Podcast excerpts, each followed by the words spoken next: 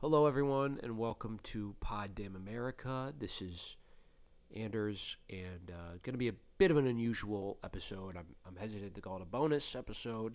It is a, a tribute episode to one of our former guests, who I'm, I'm sorry to say has passed on.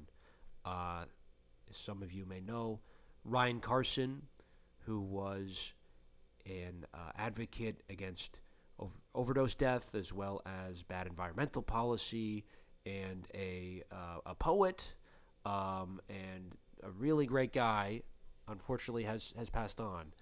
Uh, he was interviewed by us in 2021 um, actually right before he was about to walk across the state of new york to draw attention to andrew cuomo's failed promise broken promise to build more safe injection sites. Um, so we talked to him back then, and uh, when I saw this news, I, of course, was shocked and frankly a little hesitant personally on on sharing this um, interview again. I I don't want to misrepresent my relationship with Ryan. I know I knew him primarily as uh, a guest for this interview, and we did follow each other on Twitter uh, after that. But um, just seeing the outpouring of, of love and affection for him um, made me want to to bring attention to, to his life and help celebrate that life, uh, which some of his loved ones, are, I'm sure, are trying to do right now. Um, I'm not going to dwell on the details of his death, but I think that's an important thing uh, when someone passes on is to, to focus on what they what they did in the world, and I think a lot of that is on display in this interview. Uh, how he spent his time fighting for justice, and uh, also who he was, just a really knowledgeable person who had a lot of insight and was very charismatic and, and very funny as well. Um, so yeah, I hope this helps people uh, heal and and mourn him uh, if they so choose to listen, which you know they may not, and that's fine. Uh, and also our, our regular listeners just be reminded of of this really amazing guy. Um, couple quick notes: when this interview was recorded, it's probably a story for another time. I was in my girlfriend's dad's closet at his apartment in Harlem to record this episode, so my audio quality is not perfect shall we say. But it is still uh, serviceable, and again, is a really great interview uh, because of Ryan.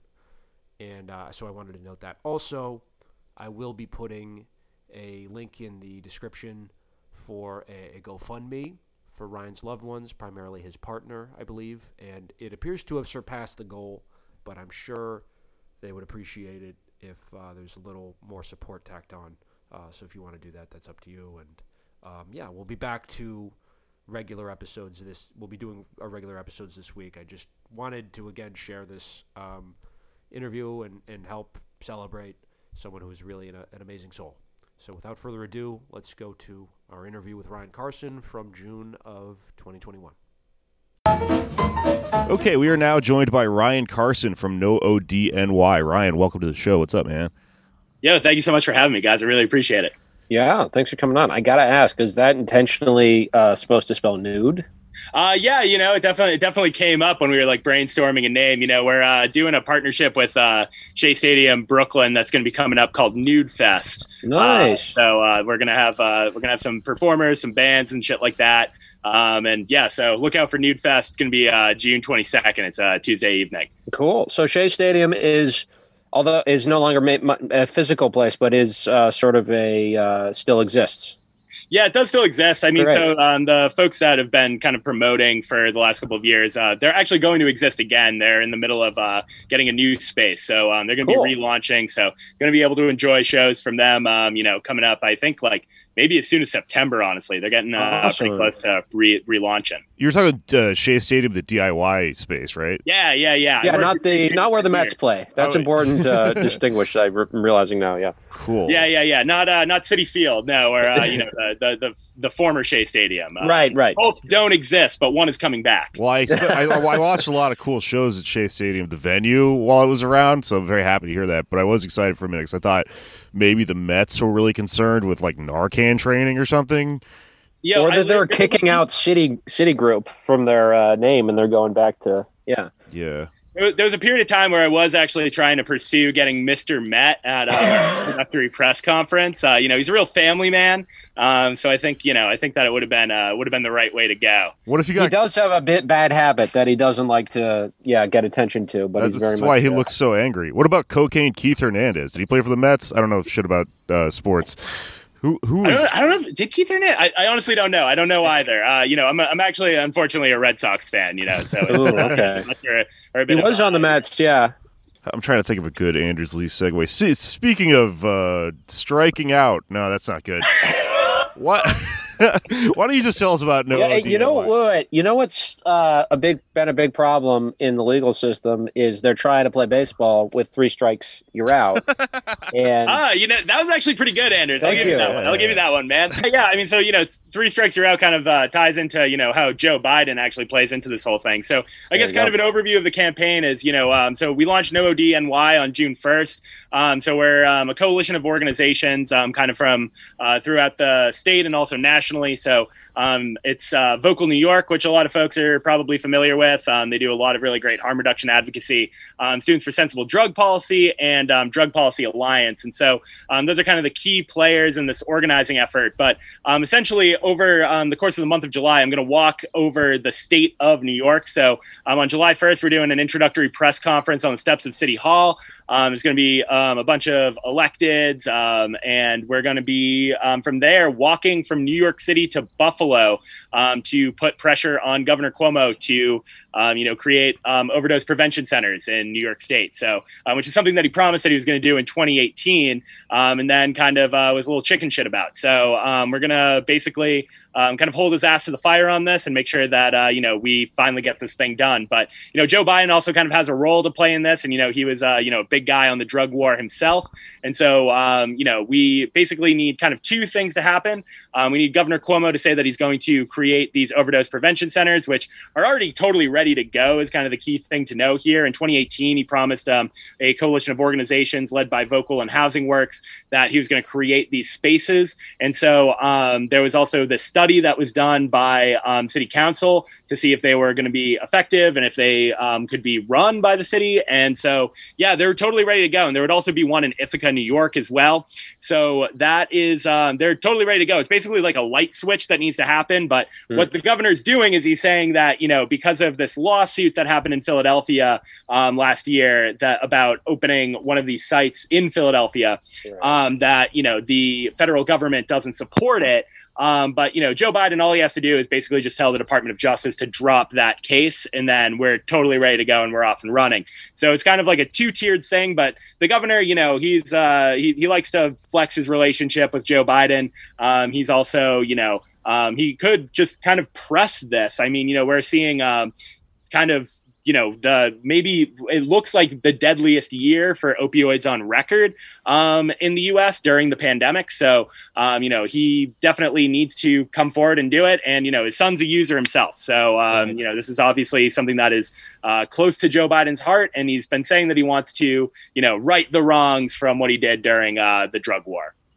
I didn't even And is about that, that. Uh, the thing in Philadelphia? Is that all it all related to the safe injection site that was supposed to be built in Kensington, or is that Yeah, yeah. So um, they were trying to open a site there, um, and basically what ended up happening was the uh, Trump Department of Justice stepped in, and they were um, going after the statute, which is called the Crack House Law, um, which basically forbids um, sites where people go to use drugs um, in numbers. Basically, I mean that's the really short and simple version of it. Um, but yeah, so they stepped in, and there's been a lawsuit, a counter lawsuit. There's now an open case, and so the Department of Justice can just completely make it go away if they want to. right?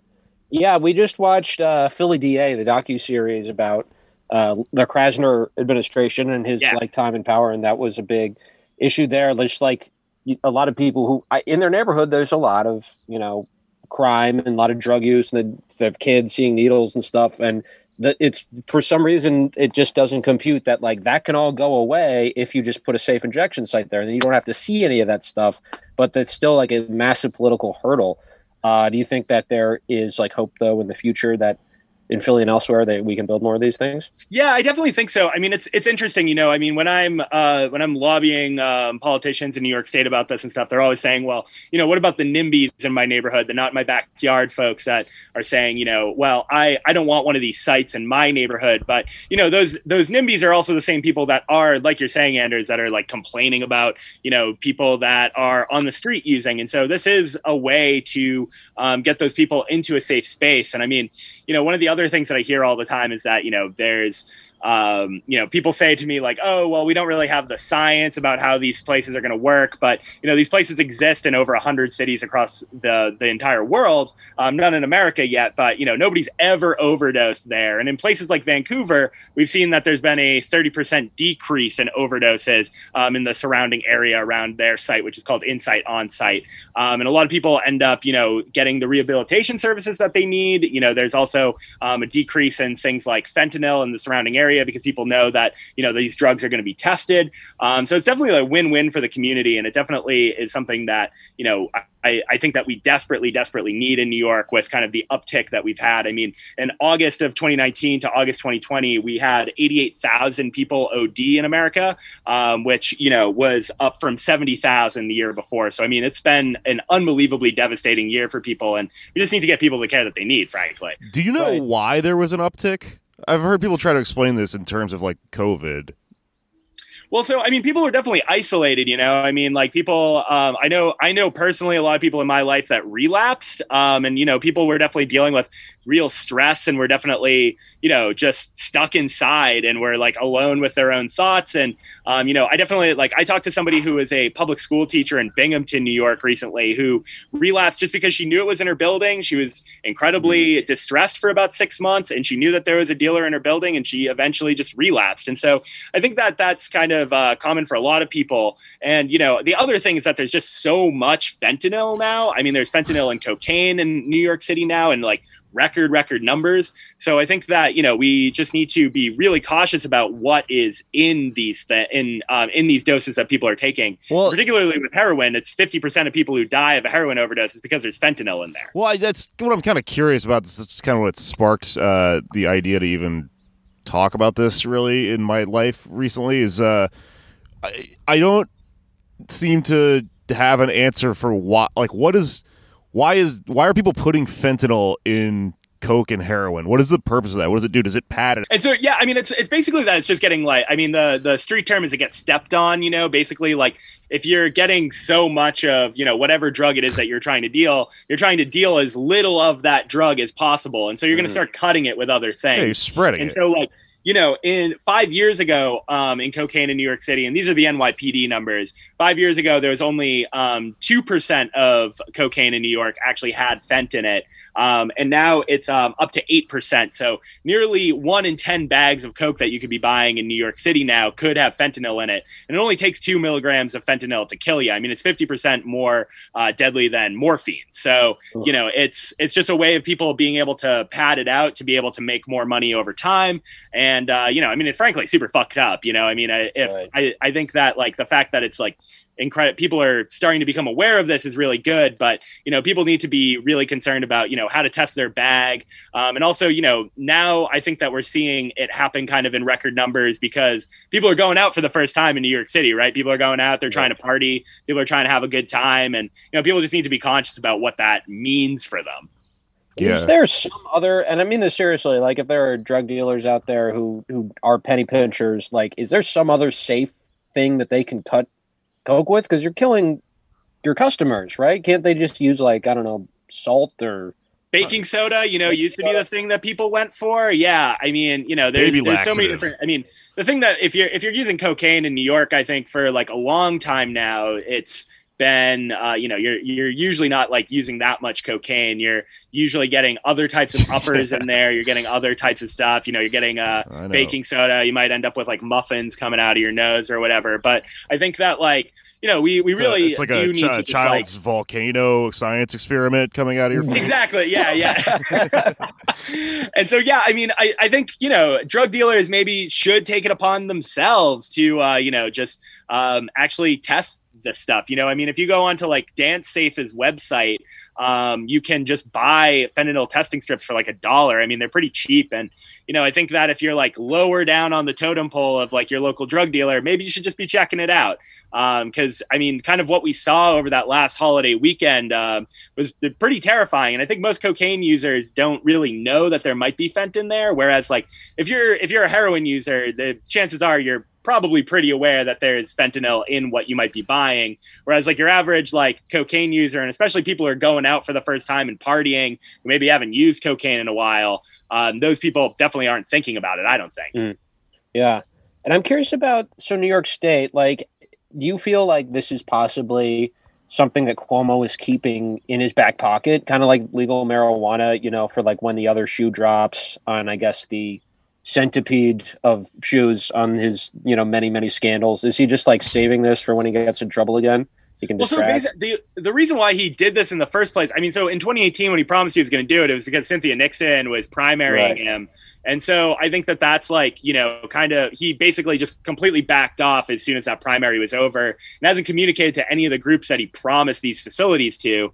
Um, so you know i think like I mean, the guy's already scandalized about the Department of Health. That's one of the reasons why we want to do this campaign in the first place. Is you know he d- ordered the Department of Health to cover up all these old people that he killed in these mm-hmm. uh, you know in these nursing homes, and so you know it's he's already scandalized by the Department of Health, and he did that so that he could get a book deal. Basically, I mean, the guy's a fuck. But yeah. Like, you know, I I think that you know he's he's maybe holding on to it in his back pocket. Um, but yeah, it's it's it's absolutely insane at this point with the like completely record numbers that we're seeing that he's not taking action because you know he would be lauded as a hero. I mean, if he wants to, you know, flex his like progressive like bona fides or whatever, you know, he all he'd have to do is just like flip the light switch and you know get a get a really great like New York or Atlantic story about him or something. I you know? bet if when the uh, nursing home investigation comes through, he's going to be like they were they were doing coke at elsewhere. there was fent in their coke yeah, we got to create these systems. We're gonna we're gonna put a we're gonna put an overdose prevention c- c- center in every single uh, nursing home yeah. around the city of New York. You know, um, so yeah, which you know, but might not be a bad idea. You know, I mean, uh, you could right. you could bring in two unlikely allies. You could bring in your drug users. You could bring in folks that are uh, you know uh, that are old folks that uh, you know are looking for company. You know, right? Yeah. Can you? Uh, I mean, speaking of like the absurdity of uh, you know old folks blasting rails, that's a fun image. But like, can you tell me in your experience, you know, organizing in this field about the uh, the demographics of people that use coke? Because I, it's interesting to me. It's been kind of like debated. Uh, it's always portrayed as this party drug, and people would go as far as to say it's like bougie or something like that. But it's also incredibly addictive. And then there's also crack, which is you know this the the same drug it's sold in a more addictive fashion. Um, what do you think about that? Do you think this? Is, I mean, is this just a a party drug, or is there you know is there something else going on here with like? I, guess the reason I'm asking this is because a lot of people would dismiss it and go, "Well, it's just fucking hipsters. Let them fucking die. Let them overdose or whatever." I don't find that to be the case in my life because I, especially because I work in restaurants and you know half the fucking yeah. industry is fueled on the goddamn drug. Um, I don't know. What do you think about that, though? I mean, I'm open to being wrong about this. I mean, it's I mean, it's definitely like a racialized issue for sure. I mean, you know, like crack, like the like the crack house law and stuff, which is what we're pushing back against to get overdose prevention centers in New York. You know, I mean, it, it's definitely, you know, I mean, it's entirely that it's used to just like police black and brown people. You know, I mean, that's entirely what it is. Whereas, you know, cocaine, particularly in the 80s, which is when, like, you know, I feel like this kind of like split happened with cracking cocaine. Like, you know, people who were using cocaine were people who were voting for fucking Reagan, you know? I mean, like, right. It's so, you know, which ties it all back to like Joe Biden too. I mean, the crack house law has his fucking fingerprints all fucking over it, and you know, I definitely think it's super racialized. And like, I totally agree with you, Jake. I mean, like, you know, as somebody who's worked in restaurants myself, you know, I mean, like, I like, you know, I don't think I've ever been around like a like chef in like New York City that like isn't using cocaine. You know, I mean, Yeah. Um, so It's at, and- least, and, it's at the you know, very least an in joke in the industry that it's just around. Oh, for sure. Yeah, yeah, yeah. stuff. And I mean, you know, I, I think like whenever anybody goes back to the bar afterwards, you know, there's always like somebody who is using, and so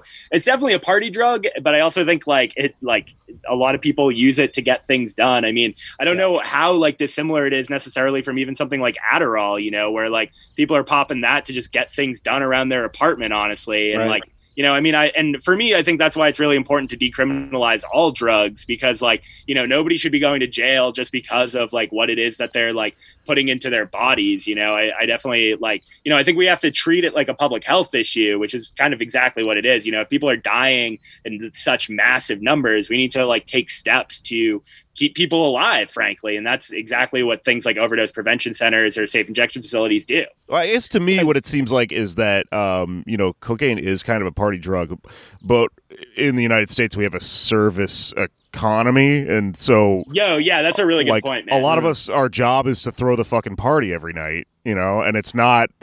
A, that's a working class job. I mean, being in the fucking Yeah. service sector in this country, so I think it's partially like why it's out there so much and why at least I've run into it in my experience. But I guess my other question about this is, uh, you know, to kind of just upend the entire debate about that. D- does Narcan and fentanyl strips and things like that? I mean, does all this stuff? Does this work with crack at all?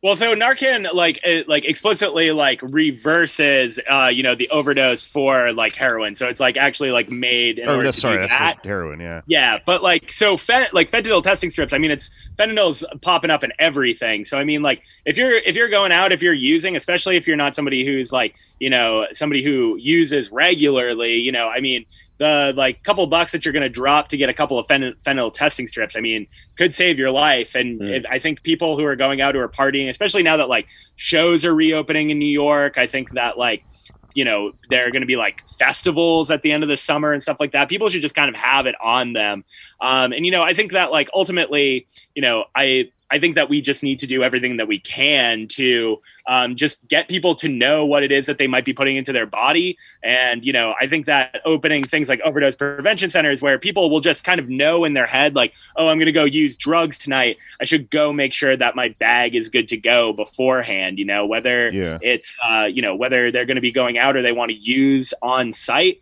I think that people just need to know what it is that they're getting themselves in for because i mean the uptick that we're seeing in fentanyl is absolutely insane right now. And it only takes two milligrams of fentanyl to kill the average person. So um, not very much at all. Yeah. um, so yeah i mean and i think that you're totally right. I mean about cocaine oftentimes actually being a working class drug at this point. So um, yeah i mean we just need to do kind of try everything that we possibly can to keep people alive you know My, I guess Right. the reason I have that personal agenda is just because I've been fighting with people on Twitter about this stuff, and I think it's interesting. And I also think that that's like a an angle that's um, being used and will probably be cynically used by our enemies to dismiss this sort of stuff. So sure. I guess I'm just curious about the ways in which this sort of stuff, like uh, you know, OD centers and, and like safe injection and all this this entire philosophy of uh, you know drug treatment is useful to you know poorer black and brown neighborhoods. Pitch me that this is not just enabling Brooklyn hipsters to go get fucked up. You know, Oh, for sure. I mean, if you if you just look at like the CDC's data about who it is that's like dying of overdoses right now, you know, it's it's definitely the reason why people care about it is because it's white middle class kids that are dying now. But I mean, it this has been a problem for so long. I mean, if you were to take like the Bronx for example, if you just take the Bronx out as its own state, has the second highest OD rate in um, the country. So I mean, that's that, that just tells you everything that you need to know about the problem right there. I mean, like I definitely like understand and I hear this from like black elected officials when we're like when we're lobbying on this issue for sure that they're like well you know this is uh, you know the only reason why people care about this now is because it's like upper middle class white kids that are dying which you know is definitely true. And i mean like yeah fucking course. But i mean i think that like where these centers are primarily going to help people are particularly in black and brown uh, neighborhoods. And on top of that you know i mean for for me i mean we need to do everything that we can to take away like the NYPD's ability to police those neighborhoods, and we need to give people a safe space to use. Right. I mean, one of the things that I've heard from a lot of drug advocates around the country is as we're legalizing marijuana, it's giving the police less of a reason to stop people or to kick in people's doors because they don't smell pot, you know? Right, right, and so uh, the mu- the more and more that we can do in order to protect those people, you know, the better. But like, you know, and I totally and I definitely hear it all the time. I mean, about like, you know, that's mostly like white hipsters that are dying and stuff like that. But, you know, I mean, a life is a life is a life. But at the same time, you know, these centers, I mean, if you just look at what the overdose data is like, it's basically, you know, it's the poorest areas that are particularly black and brown neighborhoods that are getting the like raw steel out of all of this. Yeah, and the Bronx, that's where the Yankees play, not the Mets. That's interesting. Yeah, exactly. Yeah. yeah, I'm no, I mean, uh, do the Yankees even have a mascot? I mean, I, I, I don't think so. it's like an evil guy with a top hat or something. I don't really understand. I, don't, I haven't watched It's a baseball. monocle, yeah. Yeah. now it's just sad A Rod, I think. uh, but I'm curious, like uh, from your time in the like legalization movement, um, and and now I, I feel like this is it's more than just a legalization movement, but at least you know, 10, 15 years ago when I was sort of starting to get involved in politics and you know thinking more radically, it was like. Uh, for every sort of progressive socialist like me, there were like two libertarians who were basically like, all drugs should be legalized. No one should be put in jail, full bodily autonomy. But if you're addicted, you're on your own. Like there's no help uh, for anybody, no social investment, uh, no you know investment in safe injection sites or like that. Maybe the Koch brothers would do a privatized safe injection site, the Koch brothers. Oklahoma or something. Yeah, the, right. Yeah, I love yeah. those guys. but has ha, have you seen that start to shift uh, in the, in the movement?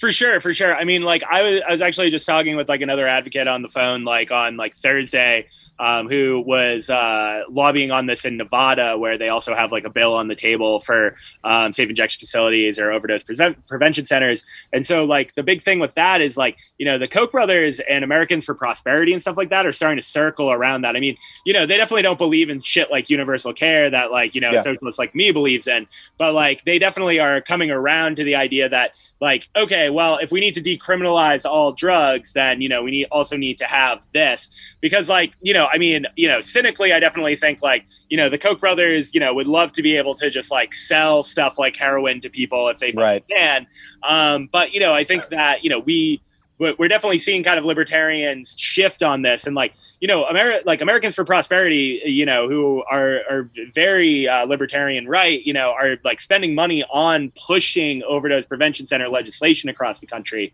So it's definitely it's definitely starting to change. And you know i think that like with like the libertarian right or whatever you know those those are the upper middle class white kids right, Right. Or, or even richer. So you know it's uh you know they're they're definitely seeing because it's like their friends that are dying. Um, so you know they're they're definitely uh, like getting involved, and you know ultimately I think that like you know this is it's people like the like the fucking Sackler family and stuff like that that peddled like oxys for years saying that it was non-addictive, and now it's such a wide-ranging issue that virtually everybody knows somebody who's died from this shit. So you know they're they're dev- people are from all over are uh, you know getting involved.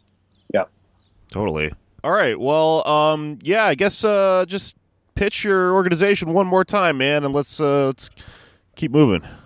Yeah, absolutely. So uh, it's called No ODNY. Um, we are going to be walking from New York City to Buffalo. Um, we're going to be doing um, some uh, direct action and stuff like that up in Albany. Um, you know, on uh, July 10th and 11th. Uh, we're really going to be targeting Governor Cuomo, and then over the rest of the month, we're going to be walking to Buffalo. So people should check us out. We're at No ODNY campaign org. Um, and you can find us on social media at no ODNY campaign on Twitter, Instagram, Facebook. Um, check us out. We definitely need volunteers. Uh, we got a GoFundMe going right now that we're five thousand dollars away from our goal. So anybody that can just uh, you know give uh, you know even five ten dollars that just goes so fucking far on this type of grassroots work. And i mean you know i'm to be walking 500 miles talking to people about this and really just trying to get the governor to do what he fucking said he was to do in 2018 you know we've had so many thousands of people die since then it's time that he fucking makes that right. It's time that he actually takes a stand. It's time that he has some balls on this issue and you know save some lives. So you know if people want to join us, you know if you can uh, check us out on our website. You can come walk with us for a bit. You can donate money. You can come to one of our press conferences. We're doing Narcan trainings um, in cities all across the state while we're going through the month of July. So definitely check us out. Give money if you can. Volunteer your time. Um, and you know, every little bit goes so fucking far, and it's time that we actually just stop this fucking overdose epidemic and actually get uh, you know people the health uh, the health care that they need, the treatment that they need, and try and keep people alive. All right. Well, I'm walking Nice. here. That's a New York Yeah. way fucking walking, yeah. I'm going to fucking Buffalo yell it at Cuomo the whole time, and then he'll Yeah. hear it getting the entire time. Just closer. uh, just gonna have a megaphone, just screaming at the bastard. Hell yeah. All right. Well, thanks, man, and I'll link all that stuff in the show notes. So please. So throw thank you so much, guys. I really appreciate it. Yeah. thanks for thank coming. you for the work you're doing, man. Good No, luck thank out you there. guys. Cool.